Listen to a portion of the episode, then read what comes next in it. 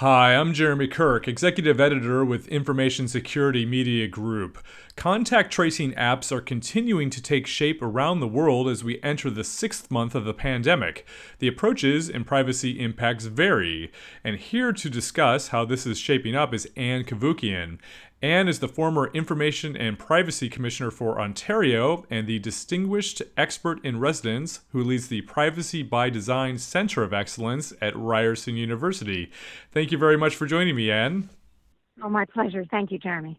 There are now many contact tracing apps around the world. What regions are doing well from a privacy perspective, and where are their concerns? Well, this is going to sound self serving because I'm in Canada, but I think Canada is doing very well.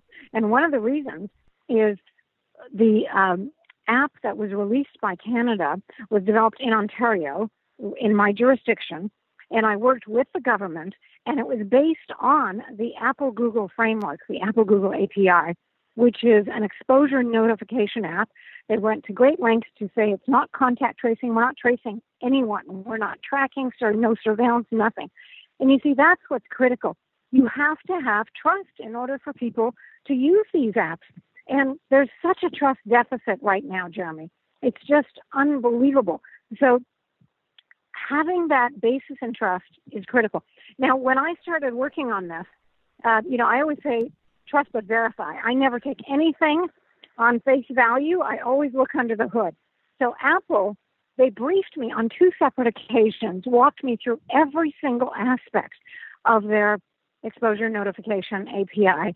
And I can guarantee you there's no personal information that is collected whatsoever. No geolocation data, no PII, nothing. And that's the beauty of it. It relies on Bluetooth beacons, which change every 15 minutes. It will alert you, notify you if you've been exposed to someone who is, you know, within six feet of you who is COVID 19 positive. That's it. Then the decision as to what to do about it is entirely up to you. You decide if you want to contact your family doctor, you want to go to a public health authority, get tested, or whatever. Everything is in your hands. You have total control. And that's what privacy is all about total control.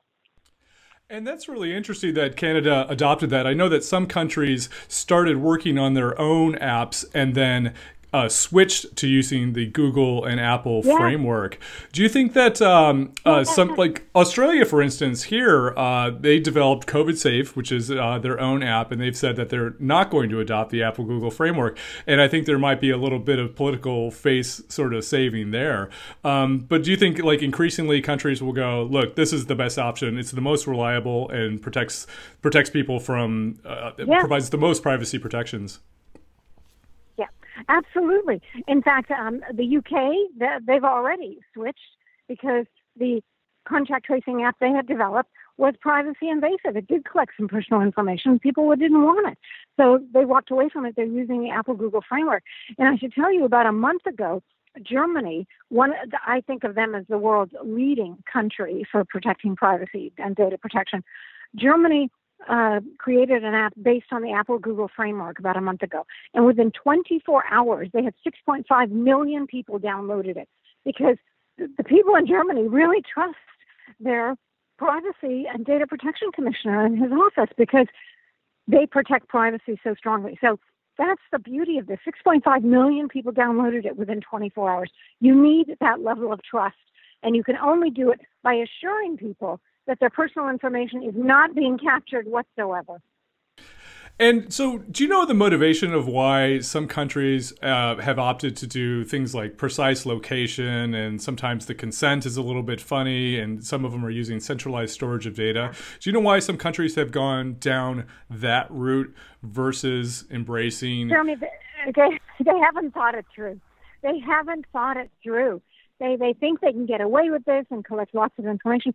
Now, let me make it clear: Apple, um, the Apple Google framework, they intended their API to complement existing manual contact tracing that public health authorities have do and have done for many years. So this is intended to complement that. But beyond that, it's crazy to think anyone's going to download this if they think their information is being tracked. So I think those countries are going to be reversing things because they're not going to have any uptake. Yes, absolutely. And I wanted to ask you about sort of private contact tracing apps. And so these are things that uh, software developers and even consultancies are developing for companies to use on their own workforces. Now, in Australia, here, when they passed the legislation around COVID Safe, they said this is going to be the only uh, contact tracing app. And also, employers can't force people to use that. But other places may not have uh, legislation in place to do that. What's your take on, on how that, that other market for these apps is shaping up? I think it's going to be a very weak market because I don't think there's going to be uptake. Employees don't want to have um, all of this information tracked about them. It's understandable. So I think companies offering this are not going to be very successful, nor the um, uh, technologies that they're developing if they're privacy invasive. This cannot be a tool for engaging in tracking and surveillance. It'll come back to bite you. Absolutely, and this is uh, that's been an issue here in Australia too. Is like, well, do you trust the government to handle this information? Do you trust the government not to lose this information, or even uh, you know make a mistake with it? Um, so you think this is also kind of a, a, big test for governments too? Of like, okay, this is the first really large tech project that's involved every individual downloading a specific app to their phone and, and then and then running it, uh, you know, all the time for sure. Governments are, have, you know, people think somehow it's only the private sector that invades privacy. That's nonsense. You know, when I was privacy commissioner of Ontario, I was commissioner for three terms, and in each term there was a different political party in place. And before they became the government, they were all for privacy and protecting everything. And then they became a government and they want to control over the data. They wanted to know everything. So governments do not have a good reputation here. And I would never say, you know, trust me, I'm the government. I would say the exact opposite to people. Yes, absolutely. And I want to ask you just uh, more broadly about uh, privacy by design principles. And my first question on this is Do you think that uh, the debate and discussion over contact tracing has helped raise awareness about privacy by design principles when designing applications? Well, you know, we've had great luck with privacy by design. It was unanimously passed as an international standard in 2010. And then 2015, and it came into effect in 2018, the GDPR in the European Union, the General Data Protection Regulation, for the first time ever included privacy by design and privacy as a default in the GDPR, which is huge. And let me be clear privacy as a default, which is the second of seven foundational principles of privacy by design.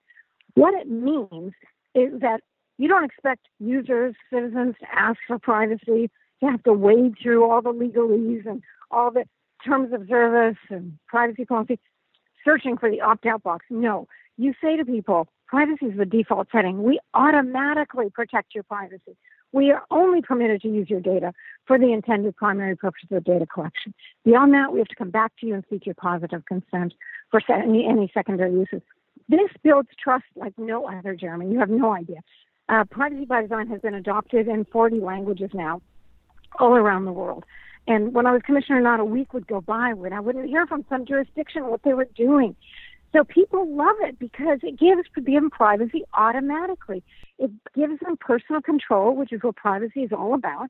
And they love it. And it builds such trusted business relationships because people know that the companies who are certified for privacy by design are going to great lengths to protect the customer's privacy, and they applaud them for it. It builds loyalty like no other.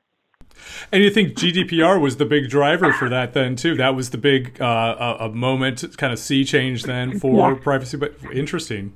GDPR really made a big difference in terms of getting the word out. And so, do you think that because uh, a lot of people have spoken about how GDPR principles, um, even though they technically only apply to Europeans, uh, many large companies said, "Look, we're just going to do this worldwide because we expect the tide of of legislation and public opinion to go this way." Exactly.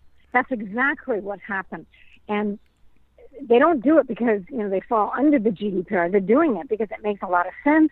People are very attracted to it. It builds trust like no other, and that's what is missing sorely in our lives today. So people are embracing uh, privacy by design, whether they're part of the GDPR or not.